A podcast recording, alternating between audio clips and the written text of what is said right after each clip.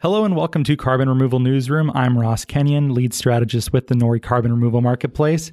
Today I have with us Antti Vehviläinen, business development at Puro. It's a Finnish carbon removal marketplace that uh, has transactions changing hands, which is very exciting. And today our guest host is Alessandra Guerra of Nori. Hello. Thanks for being here, Alessandra. Thank you. Why don't you take it away?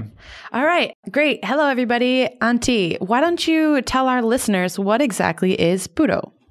Yeah, thank you very much uh, also for the invitation to join your podcast. Um, I've I've learned so much uh, by by listening to basically all of your podcasts so far. So it's it's uh, great that you've uh, taken the time and effort to to share your knowledge, what you've learned.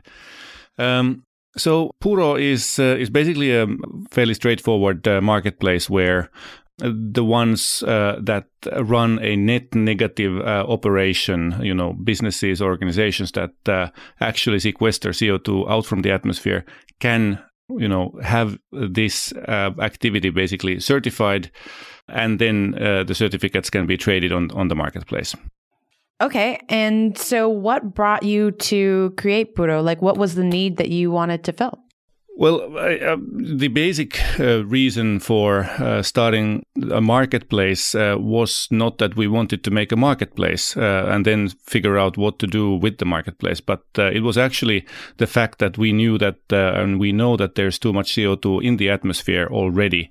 And although there are lots of um, very good, let's say, um, efforts and, and programs to reduce the emissions, and that's obviously um, vital for us all, the results don't really look that good. Um, the CO2 concentration in the atmosphere uh, still keeps on rising.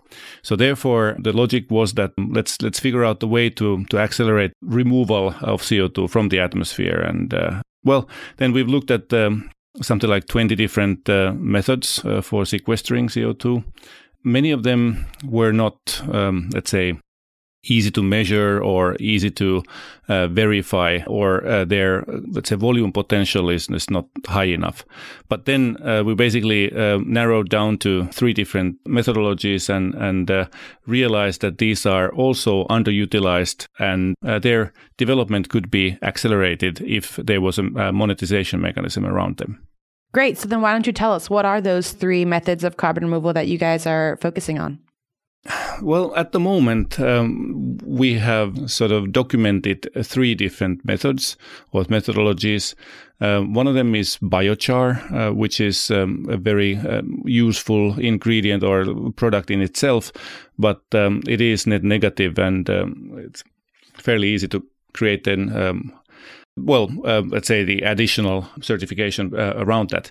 Uh, then there's the other one, say carbonated uh, building elements, uh, which is basically a, a, a concrete like building element that um, its production consumes or sequesters more CO2 than the, the, the production uh, emits.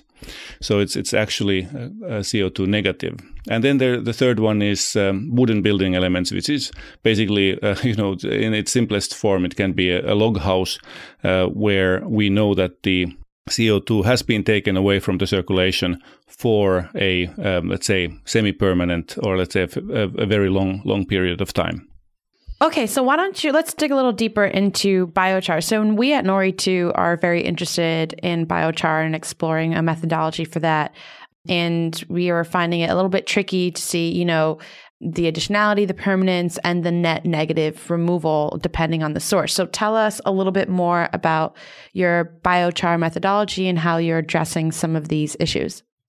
Yeah, um, it's a good point, and uh, biochar can be made for different purposes and for uh, in in very different ways. Um, we are relying on the um, EBC, which is the European Biochar Certificate. Um, it gives the basis uh, for the quality, uh, the let's say the permanence of the uh, biochar. And then uh, there separately needs to be a um, LCA or a life cycle assessment uh, documentation that uh, that basically shows or shows the evidence that the pyrolysis uh, gases and the, the oil are, are treated in a way that it is uh, carbon net negative.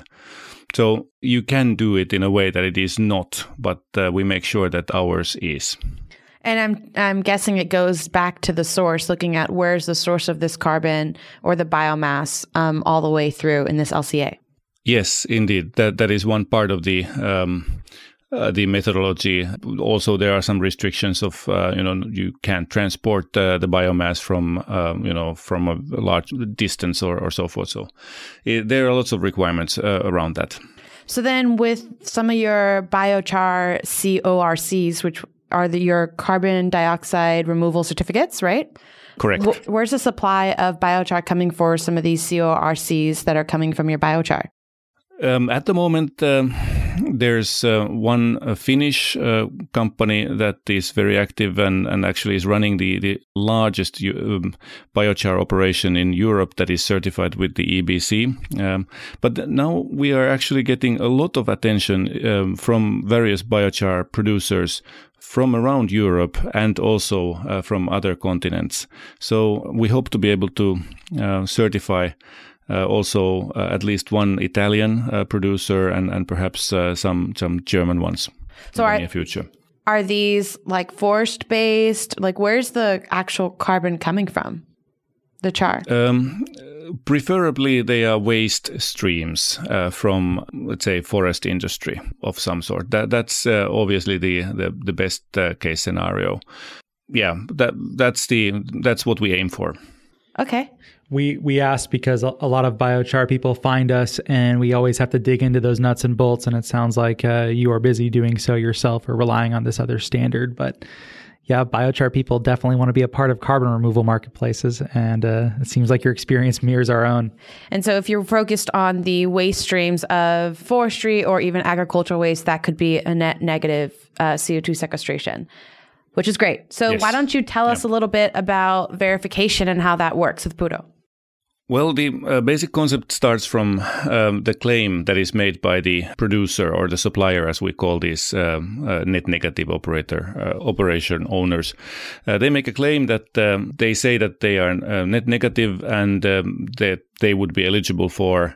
Uh, say a hundred or a thousand corks, as we like to call them, their certificates. Oh, corks! Um, I was then, saying C O R C. Okay, corks.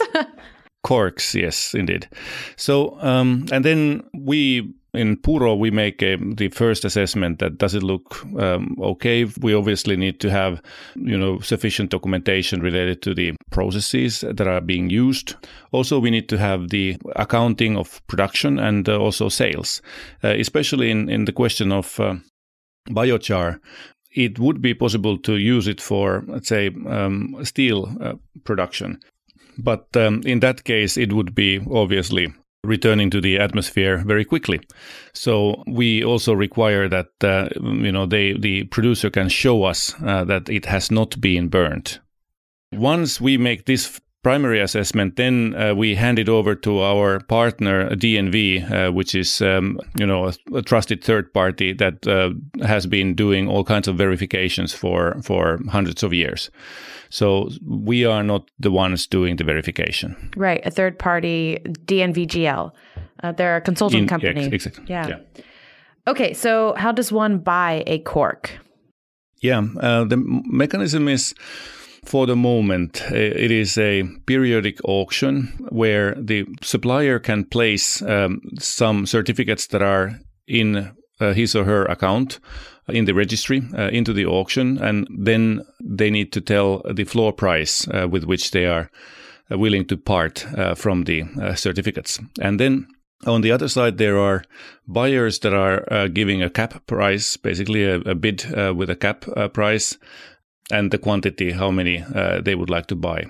And uh, we are collecting these uh, uh sales bids and, and purchase bids uh, for 48 hours, and then uh, the auction closes. It's double blind, and so nobody knows anything about the um, quantities or the the prices that have been quoted so far. And the auction closes, and then the matchmaking happens and you've just done your first auction that was completed uh, a week or two ago. You were saying? Yes, yes, uh, a week ago. So, how often is this periodic auction going to happen? Well, now we are running it every two weeks. It's it's a very tight schedule, uh, but uh, we want to learn as much as possible, as quickly as possible, you know, Europe is, is going to go on, on some summer vacation and uh, we want to complete uh, three auctions before that. So how, how much, how many corks were auctioned off in the first one that happened a couple weeks ago? Uh, we haven't really shared that information because um, the, everything would affect the the, the next uh, offers, uh, both on the seller and the buyer side. We want to get uh, as as pure data as possible in the uh, in the auctions, uh, so that that's why it's double blind um, and uh, yeah it's it's not optimal. Uh, we acknowledge that uh, but uh, the liquidity is not high enough for us to to run um, an exchange where everybody would have the uh, the same uh, visibility to the offer levels. At some point will this information be released or will it be kept private for the foreseeable future um, the quantity information is likely to, to remain hidden from public uh, for at least uh, in the foreseeable future. But let's see. Uh, obviously, we are we, we, want to make sure that um, it is a, a, marketplace that everybody feels comfortable with. Uh, at the moment, I can say that um, there were bids that uh, were placed. Um, um you know, one one you know somebody wanted to buy one cork at price intervals of uh, 0.1 euro and then 1 euro and then 5 euros and 10 euros all the way to several t- tens of euros and you know testing the waters uh, making sure that uh, they they know where the the price uh, goes and what sort of uh, bids uh, are, are, accepted and what not. And then there were uh, bids that were actually uh, very significant volumes. Um, that uh, some of them actually were matched, some of them weren't. So there was um, some, you know, we actually encountered all the variations of the the different possible outcomes of the in the matchmaking. So it was um, quite uh, eventful. Let's put it this way. Are you, uh, is your organization making money off of these transactions somehow? Is it a transaction fee? Yes, yes. Uh, there is a transaction fee um, of uh, 1.5% from both parties, so altogether 3% at this uh, point of time although um, this is in the case of um, say mixed uh, cork auction. When uh, if if there's a sort of a pick and choose type of a customer that wants to have specifically biochar or you know some other specific method then uh, the uh, the transaction fee is actually higher. Uh, we want to discourage that in order to to maintain as high liquidity as possible Oh, so you're you're discouraging over the counter transactions, wanting people to go into the auction that way. No, no. Um, the it is these corks are not available outside of the the marketplace at all. So uh, the the transaction always has to take place in the uh, marketplace. However, it is possible. We are actually running uh, four consecutive um, or simultaneous uh, auctions um, within this uh, 48 hours so that uh, it is possible to to select either the one that is uh, sort of uh, mixed or then a specific one of the three methodologies that are available. Okay, so with marketplaces, you have to have inventory and you have to get it from some, it has to be created at some point. So, Nori, for example, we are grandfathering in CRCs for carbon removal in soil carbon sequestration. How far back are you guys doing any grandfathering? Where are you getting your supply for corks? I'm not sure if I understand that correctly, but we accept um, sequestration that has taken place uh, maximum of 12 months uh, before the issuance of the certificates. I think you understood the question correctly. Is how far back okay. are you going to be creating yeah. the supply? Good. Sorry, that was an American idiom for you, but you hung in there, Antti. You got it. okay. So, what are your future plans for Puro? Well, this is actually an experiment, um, and and so we wanted to find out if companies are willing to pay uh, for you know actually removing CO two from the atmosphere. That was the first, that was the biggest question that we had, and and now that has been sort of proven that yes, there are companies that are willing to part from their money, um, and and uh, with that uh, uh be able to you know either balance their carbon footprint or um, in some cases also bundle these certificates with their you know main core business which is uh, i think a very exciting business proposition Obviously, we have some, um, you know, other questions as well. Whether we are, for example, able to attract uh, attention um, with this, and and uh, you know whether we get inbound traffic into uh, into our platform, uh, people that want to join it. Um, if that's uh, happening, then um, we believe that uh, it indicates that it's a viable marketplace, so that we don't have to go and sell it every time separately as we have done so far. So it is an experiment, and um, in the autumn, we are going to um, basically make a decision of the continuation.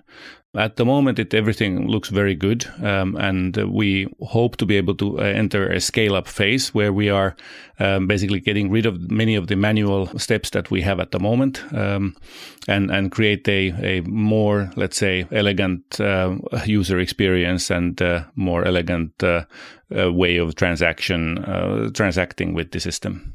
I think that's a great idea. You guys are smart. You're you're starting, proving the need, and you're doing it manually, and then you'll uh, learn from there and provide a more elegant solution, as you said. Uh, I love that you were testing this assumption. I have one last question to wrap up. Uh, the assumption that buyers are willing to pay for this. Can you speak to some of the motivations that you've seen speaking to some of these potential customers? Why exactly are they driven to pay for carbon removal? I think the um, many of these companies are are there to learn. Uh, they want to uh, understand how it goes, how it you know how it works, and and what what is the price. Uh, obviously, um, this is a voluntary uh, system, so ho- most of these companies are not really obliged to do that. But uh, obviously, they have other alternatives for compensating emissions uh, available, and and they want to understand how this one works. The other thing is that um, I think um, companies over here are also viewing this as a possibility for competitive advantage. Uh, if they can say that if they bundle these certificates to certain products or processes or services, and then they can, um, you know, say it, uh, that um, that particular service is uh, carbon neutral. I think that's a that's a key motivation factor in in some cases as well. All right. Well, Congratulations to you and the team. I think this is a great step forward for all people working in climate action, and we'd love to see more of this happening, getting more carbon removal uh, done. Yeah, we'd love to have you back on when there's there's newsworthy elements to update. We also admire how quickly you moved and the lean approach that you took to building a new solution. We like that. Things tend to not always move as fast or with that software mentality. So kudos to you, uh, Antti, for doing all of that. And if someone, thank you, my pleasure. If someone wanted to learn more about what y'all are doing, uh, what's the best way for them to do so? Well, we have a website, uh, puro.earth, p u r o dot earth.